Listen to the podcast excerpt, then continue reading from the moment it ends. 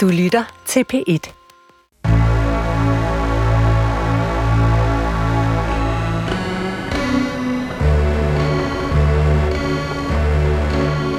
Du har ringet til Hemmeligheder på P1. Tak for din hemmelighed. Vi lover at passe godt på den. Jeg tisser i håndvasken, når jeg kan komme til det. Har en idé om, at det sparer på vandet. Velkommen til Hemmeligheder. Mit navn er Senesi Galben Moyal, og jeg har netop afspillet den første besked for den telefonsvarer, du altid kan ringe til. Alt du skal gøre er at ringe på 28 54 4000 og aflevere din hemmelighed.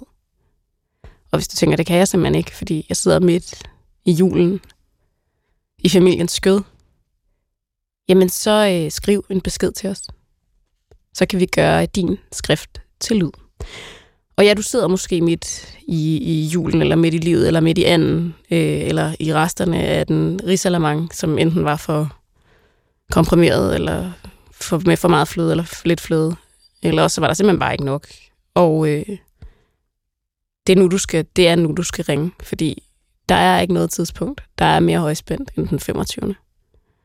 Det er en dag, hvor vi alle sammen enten holder vi af, eller så holder vi ved. Og ellers så holder vi simpelthen bare ud.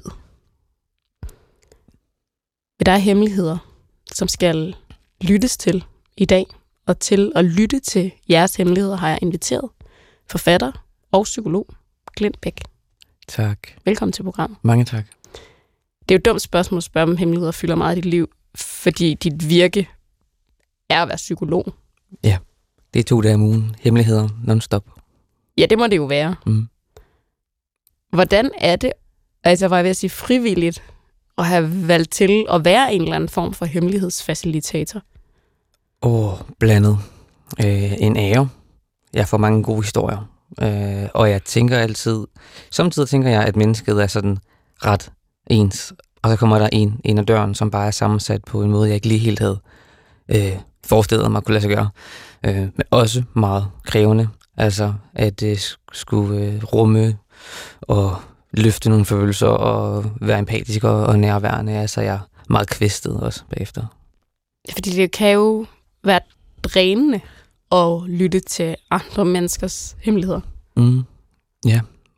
Ja, altså sådan bare ren og skær øh, indlevelse og holde styr på, på trådene og på en eller anden måde skulle være den, der øh, jeg kan, kan tegne de store linjer igennem personens øh, fortælling. Det, det kræver noget.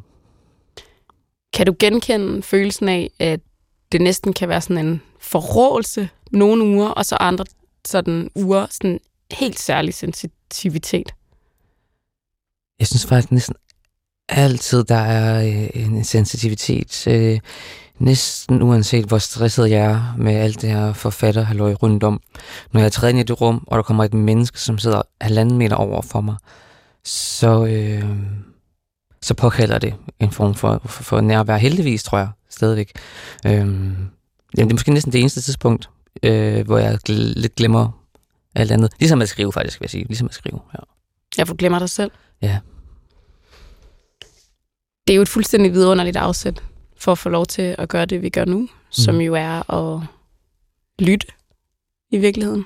Fordi vi jo ikke behøver at løse øh, folks problemer. Vi skal jo egentlig bare lytte til dem, Mm. og prøve at se, om vi kan finde måske bare nøglen til hemmeligheden.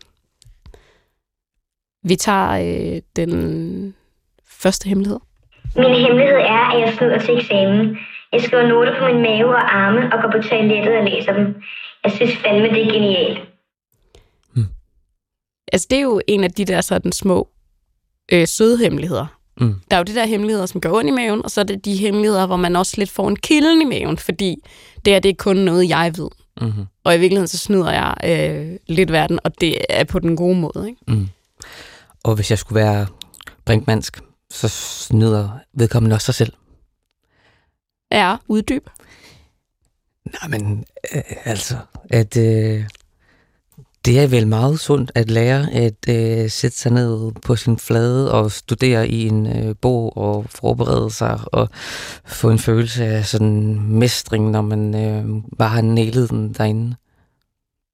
At du tænker, at der er også en del af den her hemmelighed, der jo netop er det, det, trick, det er smart, men at man også snyder sig selv for det der med at lære faktisk nogle gange bare at komme fra A til B, altså som sådan en disciplin. Ja, altså, men altså, jeg er egentlig også, jeg støtter på mange intellektuelle mennesker, som øh, er dogne og springer over, hvor gader er lavest. Og nogle gange ved jeg ikke helt, kan jeg vide, om intelligens også handler om sådan noget med at regne den ud og bruge mindst mulig effort for at nå længst muligt i livet. Så hvad ved jeg? Altså, jeg har selv snydt til en eksamen, det var som matematik, men der måtte jeg godt, fordi det er suverænt mit dårligste fag, og jeg var sådan, det skal ikke afholde mig for at blive psykolog, det her lort. Var det lige så, øh, nu siger jeg genialt som det her, fordi jeg synes jo også, der er noget et eller andet lidt smukt ved at forestille sig, at man, altså, det er godt tænkt. Altså, var det lige så smukt udført, dit snyd? Jeg tænker, det er meget high school film -agtigt. Altså, jeg synes, det er sådan, øh, nu, nu, bliver jeg måske kritisk, men det er sådan lidt uoriginalt, ikke? Altså, at tegne i hånden. Er, er det ikke der? Hvis jeg var samfundsvagt, så ville jeg kigge folk i hænderne. Og, Jamen, ikke og hænder, op ad armen. Og også op, ad, også op under armene. Jamen, det, det vil jeg. kan du da ikke. Det der er et overgreb. Nå. Du kan da ikke stå der og folde folks tøj op Åh. på vej ud på toilettet. Jeg vil i hvert fald kigge efter det, når jeg sidder der. Øhm, lad os tage øh, en hemmelighed, og så har vi øh, hemmelighedslytteren med på telefon. Mm. Da jeg var 11 år, blev jeg anbragt i en plejefamilie med en anden pige, der var lidt ældre end mig. Hun var 16 år. Og hver aften, vi delte værelse, og hver aften, vi skulle i seng, så ville hun som regel altid lege sådan nogle lege, hvor der var en, der skulle voldtage den anden, hvis man kan sige det sådan. Øhm, og øh, det er egentlig noget, jeg har tænkt over i, eller ikke har tænkt over i mange år, men sådan her de senere år, så er jeg begyndt at tænke lidt over, at det har jo egentlig været lidt overgreb, fordi jeg var kun 11, og hun var 16, og ja, altså det er ikke noget, der påvirker mig nu. Men øh, tanken om, at øh, jeg har lagt der og lukket mig sammen med hende, det er sådan lidt øh, ulækkert at tænke på. Ja, det var bare det. Velkommen til. Tak. Jeg tænker, og du fniser lidt. Hvordan er det at høre din egen hemmelighed? Øh, det var faktisk lidt grænseoverskridende. Jeg ved faktisk jeg ved ikke lige helt, hvorfor mit hjerte banker også lige nu, kan jeg godt mærke. Vi tager det fuldstændig øh, i, i dit tempo, fordi jeg synes egentlig også, at det, altså, det er jo for det første en interessant hemmelighed, øh, fordi det er nogle flashbacks, som du har fået lidt senere Ja. her i livet. Ja, og, og efter jeg har sendt hemmeligheden ind, så har jeg også tænkt meget mere over det, fordi jeg ligesom har sagt det. For det er aldrig noget, jeg har snakket med nogen om. Er det sat noget i Og- gang? Ja, helt vildt. At jeg sådan har overvejet lidt, om jeg skal fortælle til mine forældre, fordi at dengang, der ville jeg jo ikke afsted. Jeg ville ikke i plejefamilier, og jeg har været i fem plejefamilier, hvor det kun er en af dem, hvor det er gået godt. Mm. Men den her, der var jeg blevet skilt fra min lillebror, som jeg var i plejefamilie med de andre steder. Og det var i hvert fald ikke godt. Må jeg lige sige først tak for overhovedet at dele det med os. Velkommen. Og øh, jeg tænker også, at som du selv siger, så kan det jo være starten på en proces, som jeg tænker, at du selvfølgelig kan forfølge efter det her program med nogen, som, som kan hjælpe dig, altså øh, fagfolk. Men hvis vi sådan skal gå ind i, i hemmelighedsdelen, altså, Mm. hvornår fremkalder du dig de her erindringer fra din barndom? Jeg har tænkt på det sådan et par gange, men ikke sådan tænkt direkte et overgreb. Men øh, sådan også, jeg hører meget podcast, og især hemmeligheder kan jeg godt lide at høre. Og, og Sara og Monopolet. Og der kommer man jo ind over alle mulige ting, sådan hvad der er overgreb, og hvad der ikke er. Og, sådan. og så har jeg bare kunnet mærke, at det har jo faktisk været et overgreb. Selvom at i starten, der var jeg måske indforstået med det, men jeg var kun 10-11 år, så jeg vidste jo ikke, hvad det var. Men det var da meget sjovt, og det var jo også rart, men så gik det bare sådan, det blev lidt værre og lidt værre omkring, øh, hvad det skulle være, vi legede og sådan noget. Mm. Og du siger jo Øh, også, ja. at, øh, at det ikke påvirkede dig, øh, men, men det, gør, det, det kan vi jo høre, at det, at det gør. Jeg kommer også til at tænke på, øh, du bruger et ord som, at du føler dig ulækker. Øh, at der må være noget skam øh, forbundet med det, og skam er jo også typisk noget, der gør det svært for os at, at acceptere, at et eller andet er, er sket. Ja. Jeg har også kunnet mærke her de sidste par aftener, at jeg har haft lyst til at fortælle min kæreste. Mm. Men det er som om, jeg kan bare ikke få mig til at sige det. Altså, jeg har sagt siddet sådan i sofaen og egentlig ikke rigtig fuldt med i den serie, vi ser, fordi jeg bare sådan tænkt, Mm. hvordan skal jeg? Men jeg har ikke gjort det, så Hvad er du bange Ja. for, at han tænker? Det ved jeg ikke. Jeg tror bare, ja, det er nok det med at fortælle det. Altså, fordi han ved jo godt, at jeg har været i plejefamilie, og, men han ved nok ikke sådan bagsiden af medaljen, eller hvad man skal sige, fordi jeg har sådan her i de sidste par dage gået og tænkt, at jeg forventede jo at komme et sted hen, hvor jeg blev passet på, fordi at mine forældre ikke kunne passe på mig. Mm. Og så var der nogle plejeforældre, der, der slet ikke så, at sådan noget foregik. Og ja, det er sådan lidt skræmmende også at tænke på nu. Mm. Nu taler vi jo med dig som, som voksen. Du var lidt inde på det, men hvad tænkte du om det, da du, da du var barn? Jamen altså, i starten, der var det... Det var, lidt, det var da spændende, det var da lidt sjovt, men ikke sådan... Der var det bare sådan for sjovt, der var det ikke så voldsomt med at... Altså, det startede bare sådan lidt med, at man overfaldt hinanden nagtigt. Men sådan, som dagene nu gik, så, øh, så blev det bare værre og værre. Altså, så var det lige pludselig, at øh, det var jo nærmest til, hun kom. Altså, det var bare lært at lukke op af mig. Mm. Og det, det var slet ikke noget, jeg fik nydelse af på den måde dengang. Så vidt jeg husker i hvert fald. Det gjorde hun i hvert fald. Jeg tænkte også meget på det her begreb omkring øh, kompliceret sorg.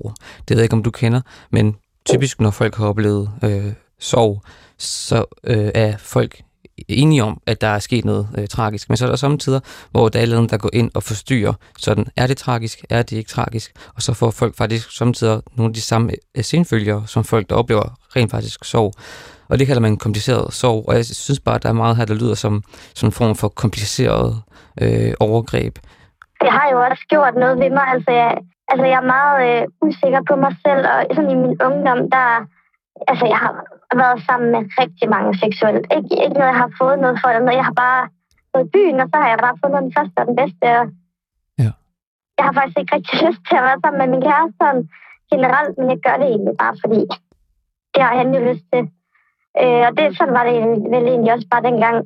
Jeg, jeg har altid været lidt større end de fleste. Altså ikke sådan meget tyk, men buttet. Øhm, og det gav mig bare et eller andet, at der var nogen, der havde lyst til at være sammen med mig.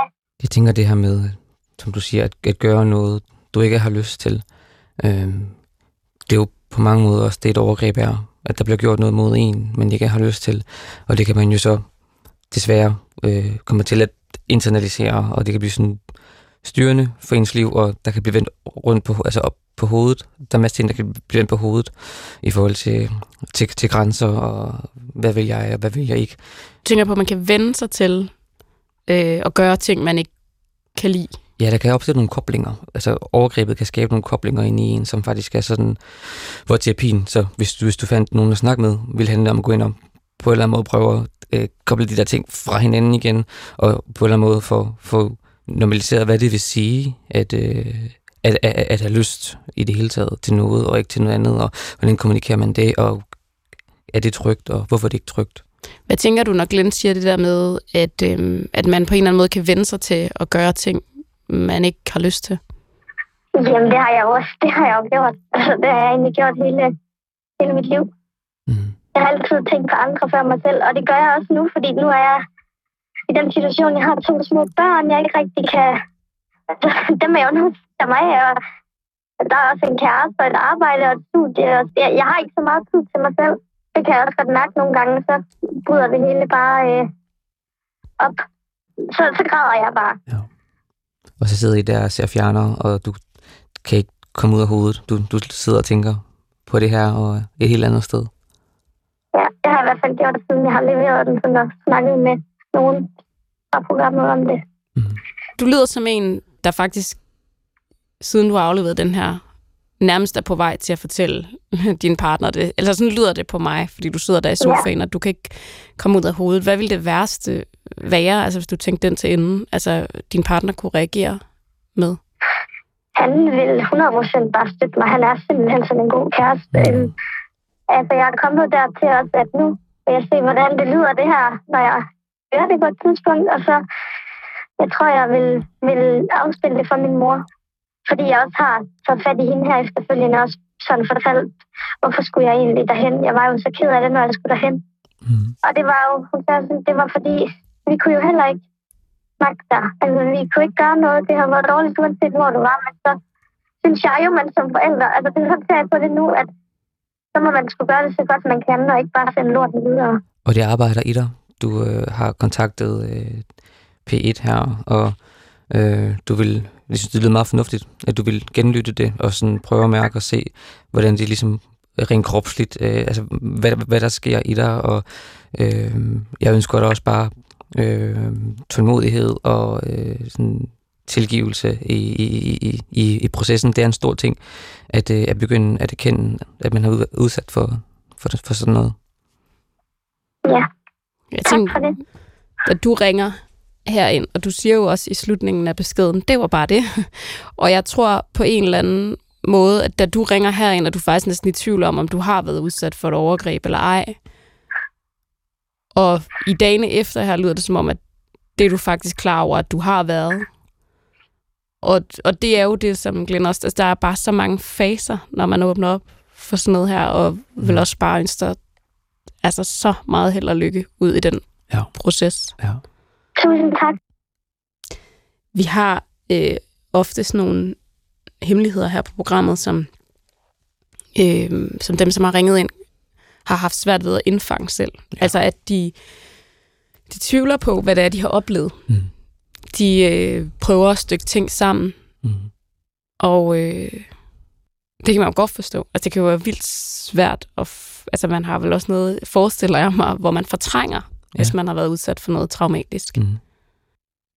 Ja, altså en måde at fortælle sig selv på, at det, det der er sket ikke over for mig, det kunne bare ikke lade sig gøre. Og en masse år også måske, hvor man sådan victimblamer helt vildt, ser meget, meget, meget ned på øh, ofre i det hele taget, fordi man selv har haft en tilgang til det, som er sådan ud i armslængde. Det er bare ikke mig. Hårdhed, høje karakter frem i verden.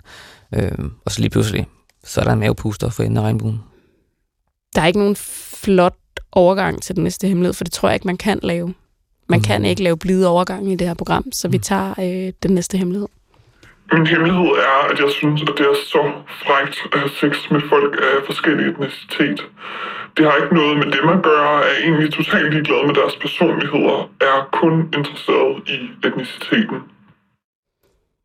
Det er en hemmelighed, vi aldrig har haft før på det her program. Det kan Mhm. jeg lige så godt sige. Altså øh, en person, der er kun altså, interesseret i, forestiller mig sådan en checkliste øh, af etniciteter, og have sex med dem. Så det vil sige, det er ikke relationen til dem, det er selve etniciteten. Mm. Jeg tror, jeg har det, jeg har det øh, nu, nu, jeg, jeg vil nødig være sådan en moralsk øh, vogter over sådan noget, øh, fordi lyst er så mange ting, ikke, øh, og drift og sådan noget. Øh, men jeg tænker da selv, da jeg var single og var på øh, øh score-apps, at det, det var da meget sådan, mm, der var nogle ting, okay, han skulle være sådan og sådan, han skulle være sådan og sådan, og, og, og det havde jeg lige lyst til i aften, som om det var en slags takeaway. Men havde du faktisk lyst til det, som var det? Altså, eller er det den forestilling om, at man har en liste, og det her det er, hvad jeg plejer at gå for? Eller forstår du, hvad jeg mener? Altså, var det egentlig sådan, du havde det? Fordi vi ved jo alle sammen, at hvis man falder for nogen, så er det fuldstændig ligegyldigt. Ja, altså det var sådan rent overfladisk. Det var sådan rent seksuelt. Øh, der, var, øh, der var heller ikke noget i det, der ligesom handlede om, om personlighed nødvendigvis. Det er kommet meget senere i mit liv i det hele taget, det der med rent faktisk at tænde på, øh, på personlighed. Øhm, men jeg har altså, og det er, så, det er svært at sige sådan noget med, at jeg har en asiatisk ven. Jeg har mange asiatiske venner, men jeg har faktisk også nogle homovenner, som er asiatiske. Og jeg spurgte dem engang, for de bliver meget feticheret i sådan noget homomiljø, øh, hvor hvide mennesker øh, siger, at de gerne vil være sammen med en asiatisk. Og så spurgte jeg mine, mine, mine venner om det, og der var faktisk en, der sagde, at det synes jeg var fedt. Altså fordi, øh, han, så havde han en, en, en, en valuta, han kunne bruge til et eller andet. Og jeg var sådan overrasket over, for det var sådan på mange måder politisk ukorrekt, men det er jo din krop, og dig, der har det sådan. Men der er jo også bare det, at vi jo sjældent taler om, at udseende og seksualitet, det er jo oftest en valuta. Altså selvom vi siger, at du Mm. skal se ud som du er, og alle er, og vi prøver, vi forsøger at være inkluderende, så er der jo altså stadigvæk meget med skønhed. Der er en kapital. Mm-hmm. Ja. Jeg håber, at lytteren sådan på en eller anden måde øh, kan finde en balance imellem at acceptere, at det nu engang er sådan vedkommendes drifter er skruet sammen på, men uden at det bliver sådan noget, øh, jeg skal nå hele verden rundt-agtigt. Også et meget ambitiøst projekt, føler jeg. Men hvor du er nu, altså hvis, hvis, hvis den anden part synes, det er frækt og, og, og fedt, øh, Altså, jeg kan vide om, skam, og kan vide om skam, skam er jo en social følelse, så den kommer jo nok helt klart fra, at øh, vedkommende tænker, at vi andre må tænke en hel masse om, at det er sådan der. Skam er en social følelse. Mm. Det kunne være øh, en tagline for det her program i virkeligheden. Mm-hmm. Vi tager en hemmelighed mere, og så har vi lytteren med på øh, telefon. Mm-hmm. Min hemmelighed er, at jeg arbejder på et keramikværksted, hvor kunderne kommer og maler på keramik. Og i dag så var der en lille dreng og hans mor, der var henne og male, og de malede en kop til hans mormor og morfar. Og de brugte nogle timer på det, og så lige da de var gået, så tabte jeg koppen, så den gik i stykker, og så gik jeg i panik, fordi det er aldrig sket før, og øh, i stedet for at sige det til min chef, så øh, fandt jeg med det samme, den helt samme kop, og begyndte at male efter koppen, der var gået i stykker og øh, male præcis det samme mønster og skrive præcis det samme på den. Og jeg prøvede at finde de rigtige farver. Og nu ved jeg ikke, om jeg skal lade det forblive en hemmelighed, eller hvad jeg skal gøre, for når de kommer og henter den, når den er blevet brændt, så kan de nok godt se, at det ikke er den, de har malet. Eller kan de? For det er jo bare en lille dreng, der har malet den. For det kan jo være, at de ikke rigtig kan huske, hvordan den så ud så kommer de til at give en kop til hans mormor og morfar, som det overhovedet ikke er ham, der har malet, fordi jeg har ødelagt den. Ja, det var min hemmelighed. Velkommen til. Tak. Det er et vidunderligt handlingsforløb. Det må jeg give dig. Mm. Og jeg ja. tænker, at det første spørgsmål er, blev det en god rekonstruktion? Ja, jeg gjorde mig meget umage. Altså, hvad er den første tanke, der løber igennem dit hoved, da du taber den her kop? Jeg tænkte bare, fuck nej, nej, nej, nej, det må ikke ske. Fordi vi har sådan lidt joket over for arbejdet om, at hvad man skulle gøre, hvis det en dag skete. Men det er aldrig sket for nogen, at der kommer til at smadre noget. Så jeg gik meget i panik. Altså nu ved vi jo ret beset ikke, om det er sket før, fordi din reaktion Nej. er jo at lige pludselig bare rekonstruere en kop. Mm. Og det ja. kunne jo godt være, at en af dine kollegaer havde gjort det sammen. Ja, det kunne hvert fald. Fordi det er jo det, der er med øh, hemmeligheder det er jo, at hvis du nu fortæller det en dag, så kunne det være nogen, der det har jeg også gjort. Ja. Jeg, jeg får indtrykket af et meget samvittighedsfuldt menneske.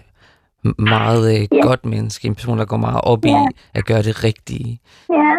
Og, og så er det jo alt afhængig af, hvor, hvordan vores moralske kompas er indstillet.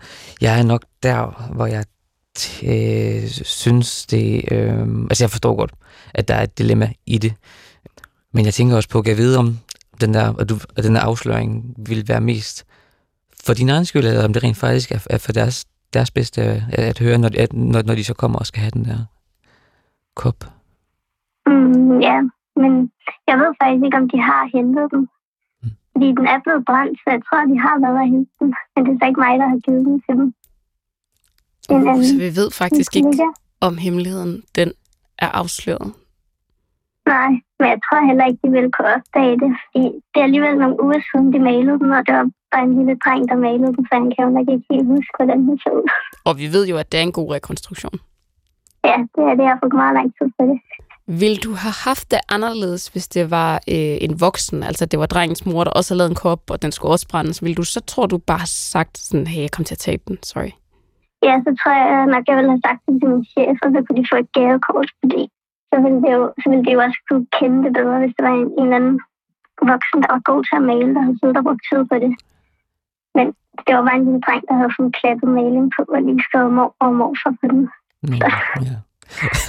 Hvordan har du det med dig selv egentlig, i forhold til at, øh, at, at, at, at, at øh, rekonstruere og, og, og aflevere øh, en, en rekonstrueret version? Altså, jeg, jeg, jeg, jeg bliver bare nervøs for, om, om, øh, om du kommer ned i en eller anden spiral omkring, at det ikke er, at det er meget forkert og, og så videre? Nej, jeg tænker, at det er bedre for ham der dreng. Jeg tror, han ville blive meget ked af det, hvis at han fik besked lige efter, han havde siddet og brugt to timer på den, mm. om at jeg havde kommet til at ødelægge den. Mm. Jeg tror, det er bedre, at han ikke ved det. Måske du i virkeligheden er julemanden. Ja. Det er jo meget smukt, fordi jeg tænker, har du børn? Nej, jeg er kun jeg er ikke så gammel. Fordi det er der, hvor jeg tænker, det er... Du har heller ikke børn, Glenn. Nej.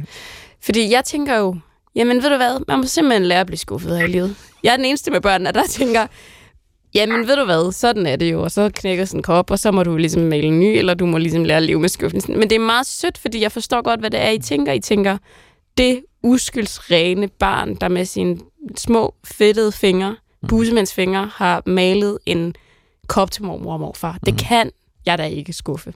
Mm. Så det er meget... Øh, det, jeg forst, øh, den er lavet med de bedste. Den er rekonstrueret ud fra de bedste intentioner.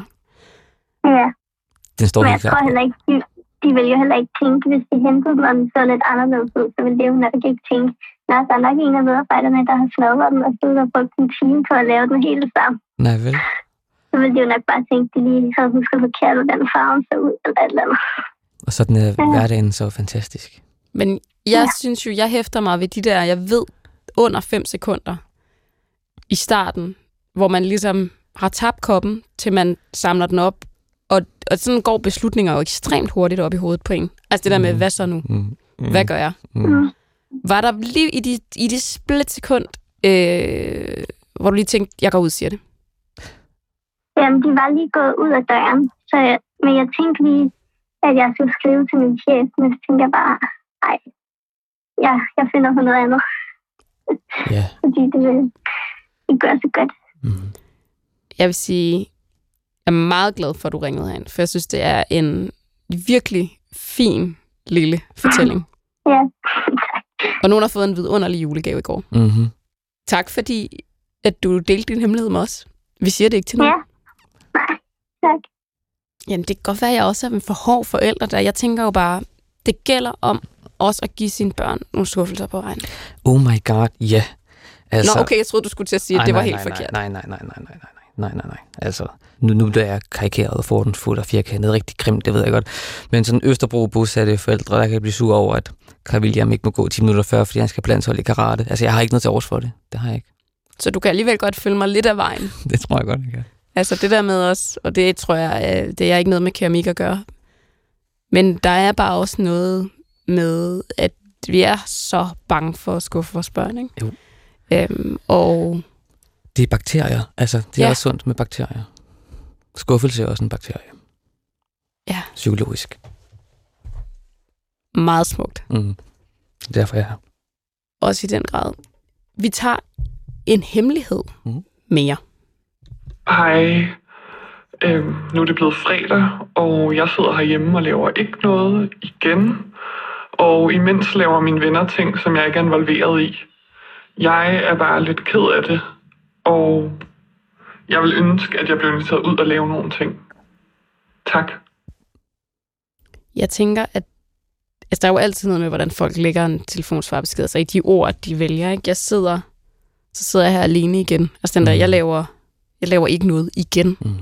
som er sådan den der gentagen, altså gentagelse af, at nu sidder jeg her igen og laver ikke noget igen, Mm. og andre laver noget, og jeg er ikke med. Ja. Og Ja, jeg ja. Og- tror i virkeligheden, at den der ensomhed, altså hvis man skulle lave sådan en top 3 over hemmeligheder, jeg modtager, så ensomhed, jeg tror nærmest på førstepladsen. Det var overrasker mig ikke. Altså, øh, det synes jeg tit, jeg støder på derude, at øh, der er meget stor ensomhed øh, i det hele taget, og det er også meget tabubelagt. Og, øh, jeg arbejdede engang som, som, som formand på et værksted i, i Aarhus øh, under Røde Kors, hvor det var for ensomme unge. Øh, og det, altså, det var meget givende, det var meget fantastisk. Det var sådan åben hus, øh, vi lavede med, spillede brætspil. Øh, det hedder Plexus. Kan meget varmt øh, anbefale det. Øh, og e- ensomhed kender heller ikke øh, klasse. Det er ikke fordi, at, at øh, ensomhed er sådan definerende for, hvem man er. Man kan være studerende, man kan være nyt tilflyttet, man kan være øh, fraskilt, man kan være alt muligt. Øh, man kan også godt være en udsat type i forvejen. Øh, men det er sådan, ja, det, det griber meget på tværs af alt muligt. Kan man ikke også være ensom i et forhold? Jo da. Jo da. Og jeg, jeg kender ensomhed, når jeg overarbejder. Så glemmer jeg, så, så mister jeg forholdet til mig selv, og kan sidde og blive sådan helt ensom, og ved ikke, hvad det handler om. Og så er det fordi, jeg ikke rigtig lige sådan har mærket noget i et par uger. Jeg synes også, det er meget smukt, der bliver sagt tak. Altså jeg Mm. tænker sådan, den der øh, følelse af, altså vi er, jo, vi er jo bare en telefonsvar, Mm.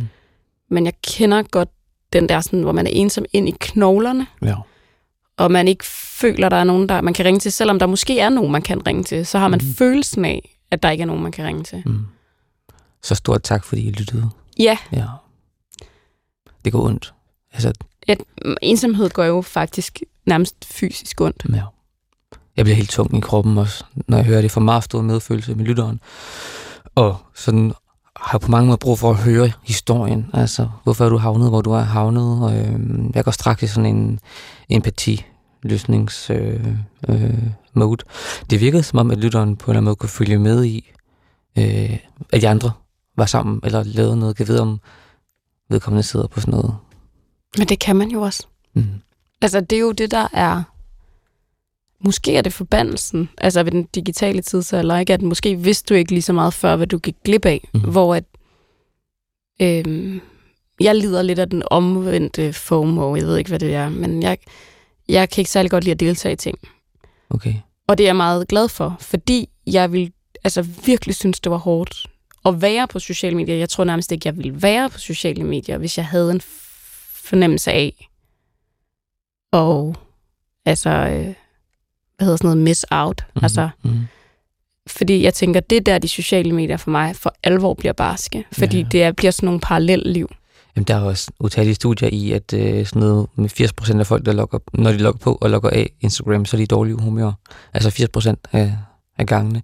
Og det er uanset om man er, nu bruger jeg sådan et øh, savannesprog, men uanset om man er en 10'er eller en, eller en 1'er, det, det er også noget, folk kan blive meget hurtigt enige om, at, at det, det gør ikke så meget godt for os. Hvad mener du med savannesprog? Jamen sådan noget, en 1'er og en, og en 10'er og alfa og beta og sådan noget.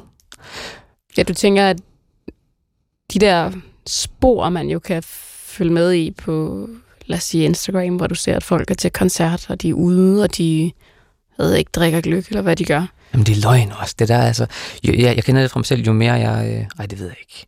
Jeg synes, når man poster meget der, hvor, hvor, hvor, hvor glad man er for sin kæreste, og den der tur i skoven. Ja, altså, det er da, det er da langt fra altid, at det overhovedet har noget at gøre med, hvordan det var at være der. Men til dig, og til alle i øvrigt, der sidder derude og føler sig ensom, jeg, bare, det kan, jeg- jeg kan virkelig godt sætte mig ind i, hvor hårdt det er at se på andre.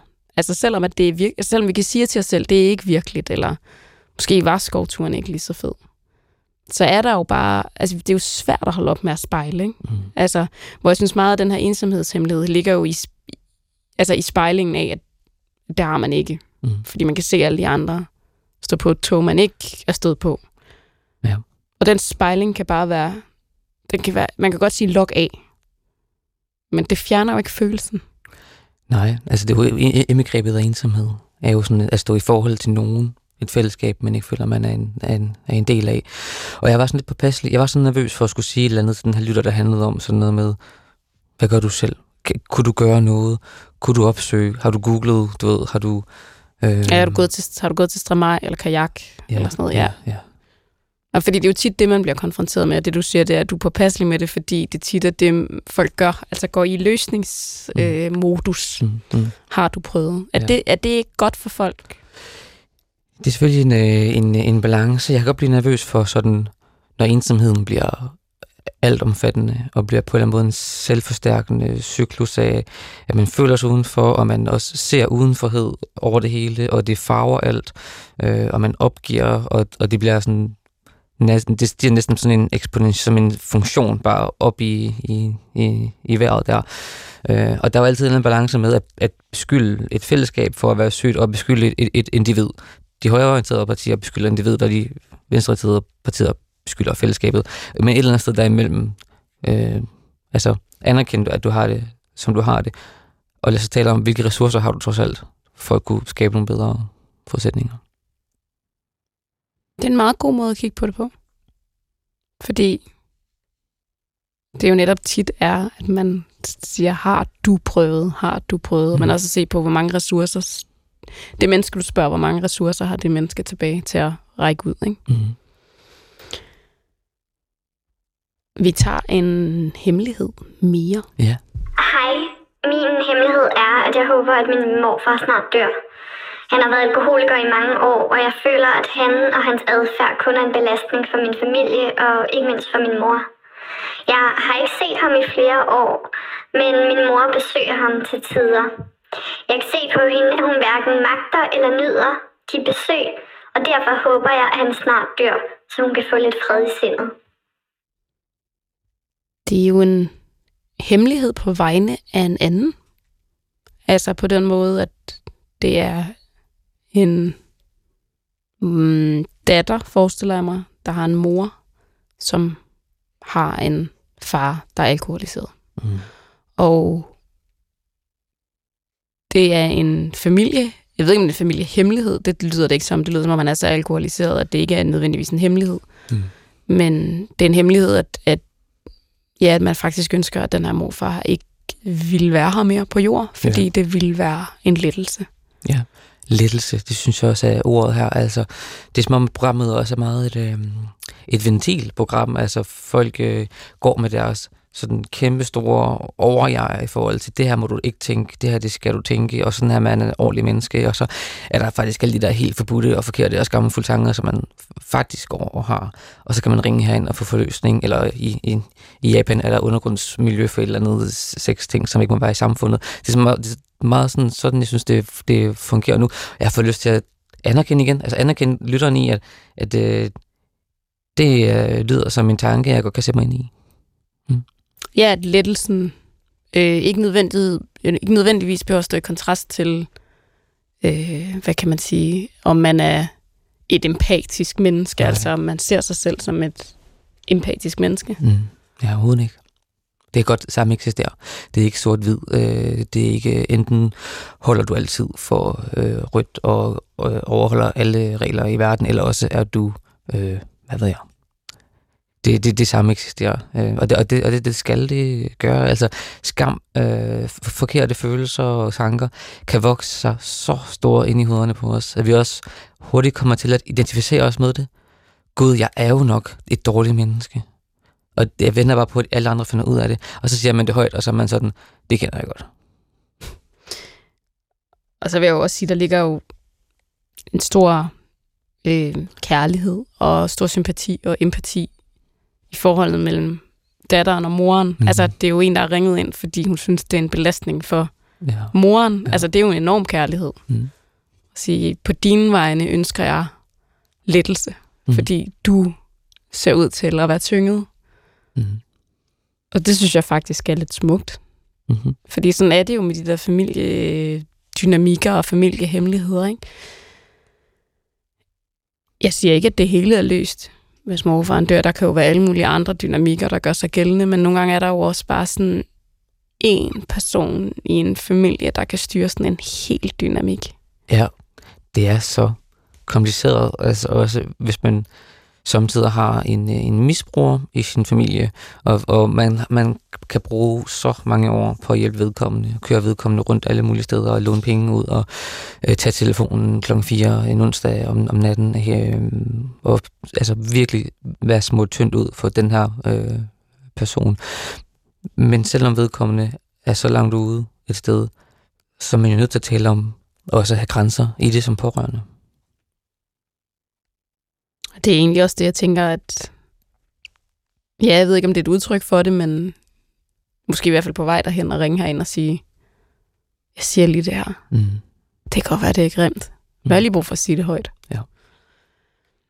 Øh, vi tager faktisk en hemmelighed, som indledte programmet. Ja. Det lyder sådan her. Jeg tisser i håndvasken, når jeg kan komme til det. Har en idé om, at det sparer på vandet. Den glædede jeg mig til, den hemmelighed. Jeg hørte den godt i starten af programmet, og så gik vi videre. Jeg Og det var en fejl. Godt, okay. Jeg overvejede at sætte et skilt op og her og sådan spørge dig, hvad med den der tis? Det der tis i håndvasken. Uh, hvad tænker du? Jamen, jeg tænker, øh, jeg tænker, det er vandbesparende element. At, at det, er- enten er man ekstremt bæredygtig, og ellers så tænker jeg, at det er, sådan, det er, jo, det er jo en hemmelig adfærd, ikke? Mm. Sådan er det jo med, med hemmelig adfærd, at vi har nogle ting, vi gør, som er sådan noget, vi gør i det skjult, ikke? Mm. Og der synes jeg jo, at altså det her synes jeg jo bare er sådan en lille kuriositet. Kan jeg vide, om vedkommende får mange gæster på besøg? Altså, kan jeg vide, om det lugter der for håndvasken? Om vedkommende skyller ud også, lige sådan, for så bruger de jo også vand. Sandt.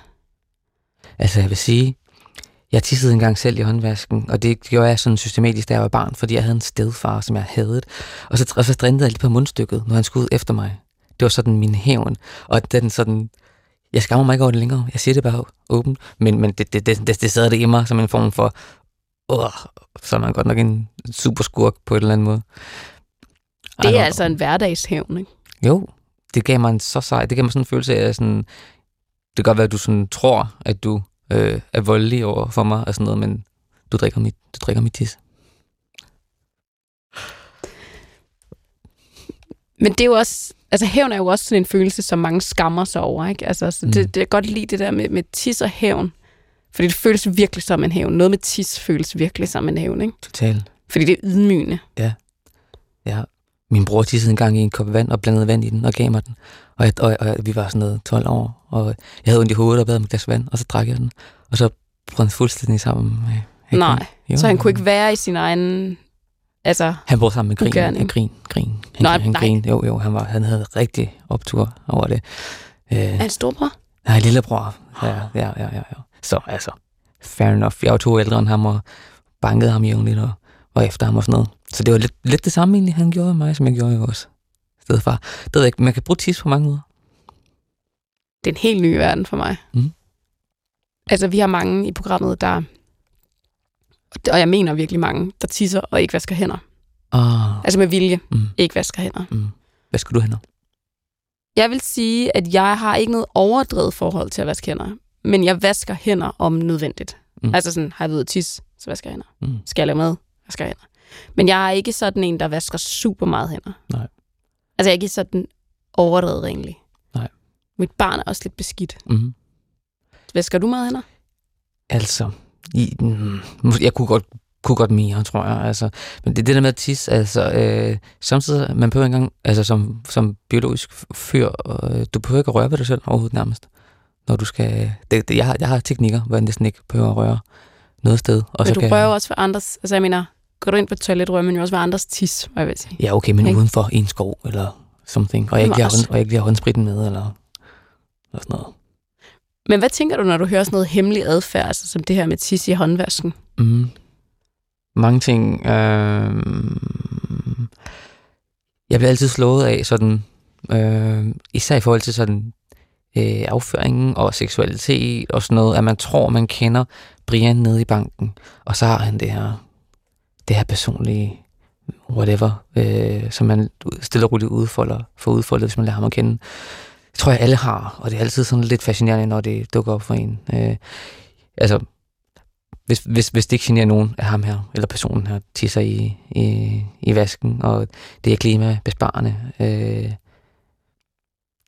det ved jeg ikke. Er, er det ikke også et program, der handler meget om at, sådan, at øh, sådan aftabuisere en hel masse, altså, altså skamme sig sådan lidt, lidt, lidt, lidt, lidt mindre, og så altså, skal jeg vide, om det er en vane, der er groet fast, eller en vane, vedkommende vil kunne lave om på, hvis, øh, nu siger jeg bare hende, jeg ved ikke, om det var han, øh, fik en kæreste, og hun ikke gad, eller han ikke gad. Don't know. Det kan godt være, det er en, en, en, en, en principting for ham. Vi tisser i vasken herhjemme. Vi kan spare, vi sparer på strømmen. Du har ret i det der med, at der er jo der er hemmelig adfærd, og så er der sådan noget secret single behavior. Ja. Altså, hvor man udvikler nogle... Særsnakkel ting. Ja, Mm-hmm. Og der kommer bare flere af dem, jo ældre man bliver. Og så man på datingmarkedet, så er man 45, og tisser i håndvasken. blandt andet. Nå jo, men altså, det er jo rigtigt, at jo mere man bor selv, jo mere skruer man jo op for hemmelig adfærd. Ja. Og derfor kan det jo... Altså, derfor kan det jo godt være, at det lige så snart, er, når man, ser, når man har blikket udefra, altså når man ligesom ser sig selv tisse i håndvasken, Mm. Der bliver den hemmelig. Og det, det er det øjeblik, man har ringet ind. Vi tager den sidste hemmelighed, før at du Ja. skal fortælle Yes. os Okay. en øh, hemmelighed. Hej. Min hemmelighed, den er, at øh, jeg fik en abort for et år siden. Jeg øh, arbejder blandt meget religiøse kollegaer, som er stærkt modstandere, og enkelte har øh, ytret, at det svarer til mor. Det er ikke fordi, de skal vide noget om det, men det er underligt, at de højst sandsynligt vil ændre deres syn på mig, hvis de kendte til det. Min kæreste og min bedste veninde ved det. Wow. Ja. Den er også et eksempel på, at hemmeligheder jo bare er ekstremt, altså er kontekstbaseret. Altså noget af, et hemmelig, noget af en hemmelighed et sted, som ikke altså nødvendigvis behøver at være en hemmelighed et andet sted. Vi talte om på et tidspunkt i det her program, om at, altså, at dengang USA omstødte den der abortlov, ikke? at mm. nu pålægger de ligesom de amerikanske kvinder en hemmelighed, de ikke har haft i mange år. Mm. Nu skal de lige pludselig begynde at bære rundt på en hemmelighed, hvis de får en abort. Og på den måde kan det også være en statslig ting, ikke? eller færøerne har jo heller ikke fri abort, for mm. eksempel. Mm. At, øh, ja, at, at sådan noget som abort kan være kan være og kan ikke være en hemmelighed. Ja. Alt afhængig af, hvor du er. Ja. Og øh, kan være svært at forstå, hvis man er vokset op i et progressivt åbent sted, at der overhovedet kan være skam og komplicerede følelser forbundet med at skulle øh, ud, have udført en, øh, en abort. Jeg kommer også meget til at tænke på sådan noget som, øh, altså i det her tilfælde, der er det jo som om, at, at hemmeligheden beskytter hende øh, fra øh, udskamning eller sådan øh, udstødelse socialt. Øh, der er måske, altså nogle gange, øh, når det handler om, jeg ved ikke liv og død, men, men, men ens velbefindende, så, så kan hemmeligheder jo næsten være desværre øh, nødvendige. Jeg kom bare til at tænke på, da jeg selv var øh, homo i Horsens. Øh, jeg sprang jo aldrig ud i Horsens. Jeg gik på en handelsskole. Og meget, meget homofobisk, meget misogyn, meget, øh, ja, alt det der lort. Øh, og der var en dreng, som var heller ikke sprunget ud, men han var klart mere femi, end, øh, end jeg var, og han blev godt nok mobbet, altså droppet ud og er øh, det dårlige sted i dag, og så videre. Ja. Og jeg tror, jo, jeg kunne da godt have ønsket, at jeg stod op for mig selv og sprang ud, men ved du hvad, altså, det gjorde jeg så, da jeg flyttede til Aarhus, hvor jeg var i tryggere øh, miljø. Jeg vil så sige, jeg ville ikke have kunne overleve et, en måned mere altså, i, i Horsens. Det er også et spørgsmål, hvor meget den her hemmelighed æder, æder af hende.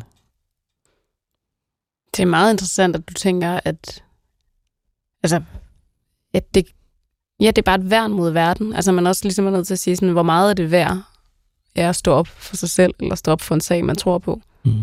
Og hvor, ja, Altså faktisk gøre det op. Mm. Ja. Det lyder som om, du faktisk tænker, for eksempel i dit tilfælde, at det var bedre ikke at gøre det. Jamen, det, det, det, det, det, det er svært at afgøre, men jeg, det, det, det, det tror jeg næsten, altså, det, det er svært at afgøre. Jeg kan godt misunde folk, der, der var ærlige omkring det, selvom de boede i vi eller øh, hvad hedder det, Aalborg eller sådan noget, og som virkelig gjorde det, og var sådan out and proud, og sådan virkelig. Øh, det har jeg meget respekt for. Øh, jeg valgte så lige at sådan tænke, at min seksualitet må jeg lige pakke sammen, og så kan jeg leve den i, i natten, eller om tre år, når jeg flytter til en anden by og sådan noget. Og altså, ventet mange år på også at altså, være, begynde at være seksuelt aktiv og, og sådan noget.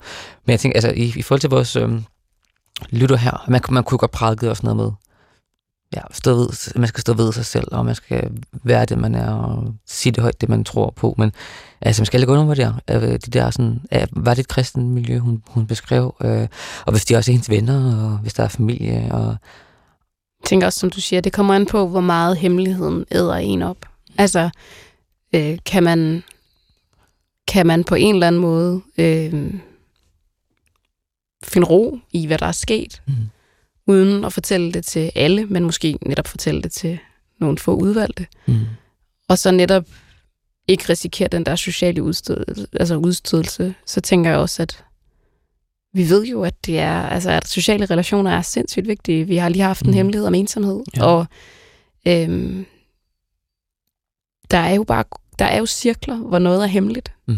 og tabuiseret. Mm. Og jeg, ligesom dig, slår et slag, hvis du har overskuddet. Mm og hvis du har modet, og hvis du har alt muligt.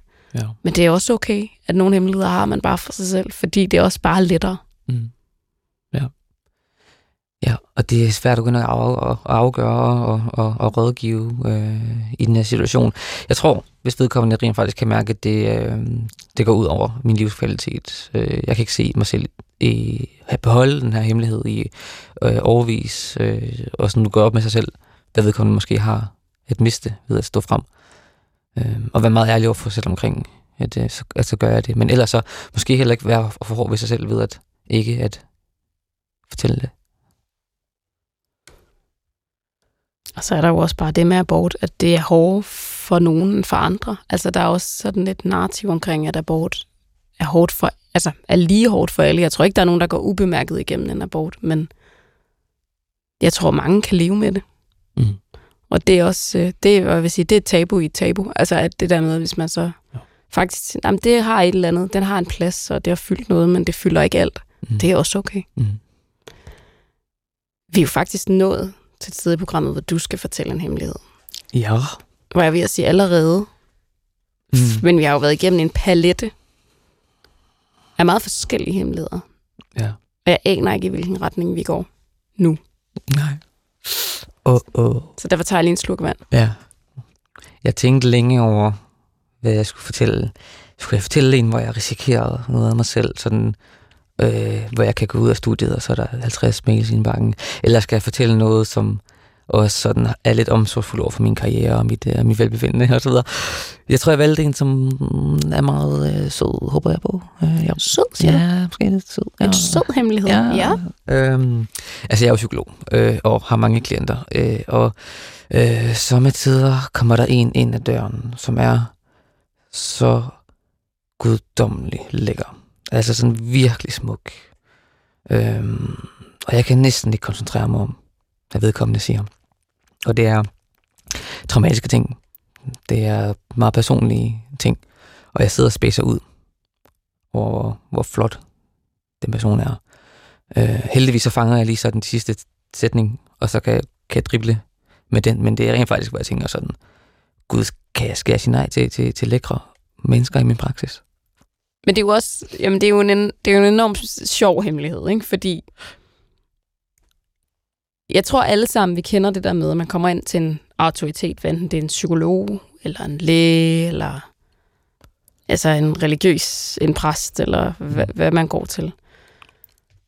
Og så tænker man, de har set det hele før, ikke? Altså det er det, man er nødt til at fortælle sig til. Det er at sige, de har set det hele før. Mm. Det har ikke nogen indvirkning, om jeg er hverken grim, Mm. eller smuk, Mm. eller Mm. særlig klog. Eller. Ja. Og så siger du det der. Mm. Og så siger du det der. Øhm, Mm. og det er jo fordi, altså, du er jo også et menneske. Altså, du er Mm. psykolog, Mm. forfatter. Mm. Men du er også, du er også bare et menneske, Mm. som sidder over for et andet menneske. Som er helt vildt flot. Ja, som er helt vildt flot. Jeg vil sige sådan, altså i forhold til traumer og hvad, ting, hvad, hvad folk kommer ud for i deres liv, der har jeg sgu set det hele. Det, det har jeg. Men det er vildt for mig, det der med. Altså jeg blev meget mobbet i folkeskolen, og var sådan buttet, og kunne ikke finde ud af fodbold, og femset, og det hele. Og så var der ham der, Troels, som var fodbold, altså nummer 10 og lækker, og hørte Eminem og sådan noget, øh, whatever, det er 90'erne. Øh, Troels. Men der er jo øh, altid en Troels. Ja, eller Rasmus. Øh, men øhm, nu sidder jeg over for en Troels, som er kommet ind i min praksis. Og han er sårbar. Og stadigvæk mega lækker. Og nu skal jeg hjælpe ham. Og det, der må jeg jo lige mærke min inderside og finde ud af, hvad det handler om. Og tage det alvorligt. Det gør jeg. Altså, nu, nu, nu, nu laver vi sjov med det. Så det, det, det, er, det er sjovt, men altså, hvis jeg ikke kunne stå ind til mit arbejde, så ville jeg jo ikke. Nej, så vil du heller ikke sige det. Nej. Altså, og det nej, forstår jeg nej. godt. Jeg tror, jeg er ikke, jeg er ikke i tvivl om din, på nogen måde din professionalisme her, men jeg synes, det er jo sjovt at, ind, altså at bringe sådan et socialt element ind i en, altså i en faglig situation. Ikke? Altså Mm. det der med, at Ja, og så også det der med, at du er et menneske, der kommer med en bagage. Mm. Altså, det er jo nogle gange det, man glemmer at tænke over, heldigvis, tror jeg, når man sidder der i psykologstolen, men at, at det er psykologen, altså, psykologen har jo også deres bagage, ikke? Og din bagage her er, at du siger, jeg har haft den her rolle hele mit liv, og lige pludselig så sidder, altså du sidder jo også med, og nu siger jeg i citationstegn, men en magt jo, ikke? Altså, som, mm. som øhm, jeg var ved, det er jo ikke en hævn på nogen måde, men det er jo sådan lidt ligesom nørdens hævn, ikke? Altså det der med sådan, så sidder du der i den rolle, ikke? Altså, og, og ser på smukke Troels, Paul, Palle. Ja. Øh, og lige pludselig så har du en, en helt, helt anden funktion, end den du havde der Ja. i 1. G i Horsens. Ja. Det er wholesome på et niveau, jeg vil, jeg vil ønske, alle kunne opleve. Ja. Altså, hvad er det sådan... Er det helende? Jamen, det er det. Altså, det er sådan... Øhm, det er meget... Øh, altså, banalt. Altså sådan, men, men øh, jo, der var også en gang... Altså, jeg, jeg har også mobbet folk øh, i folkeskolen, og der var en, som jeg skrev... Jeg fandt ud af, at det havde påvirket ham. Og så skrev jeg en besked til ham, hvor jeg undskyldte.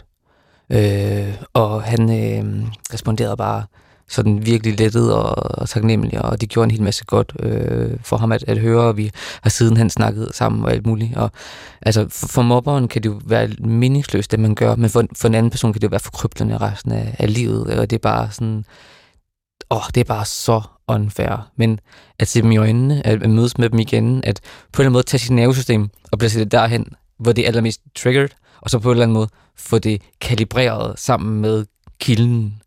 Altså, det er det, jeg oplever der over for ham. Vi kan også kalde ham Rasmus, øh, som samtidig kommer, og jeg bare sådan sidder og skal hjælpe ham. Ja, fordi han overså dig dengang. Ja, ja. Altså, han har ikke værdigt mig blik. Han havde spændt ben for mig, når vi løb ned øh, til morgensamling. Altså, øv, bøv, Glenn, igen. Ja. Øv, bøv, igen, Glenn. Ja. Ja. Men nu... Men nu, Mm, så sidder I der. Ja. Det er en kompleks hemmelighed. tak. Og til sidst er der jo bare at sige, altså, tak fordi du delte den. Mm. Og øh, ja, tak fordi du er med til at, at forløse hemmeligheder. Det er jo også meget interessant at have en gæst med, som jo har et eller andet fagligt grundlag. tak for invitationen. Altså udover at du selvfølgelig er forfatter og har skrevet en af de bøger, der er talt mest om, og måske ligger under øh, 1000 juletræer derude. Hope so. Og øh, Ja og tak øh, fordi I lytter med derude.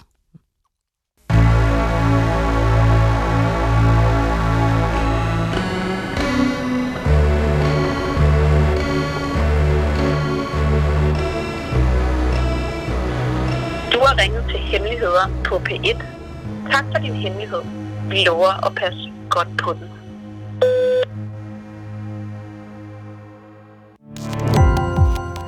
Gå på opdagelse i alle DR's podcast og radioprogrammer. i appen DR Lyd.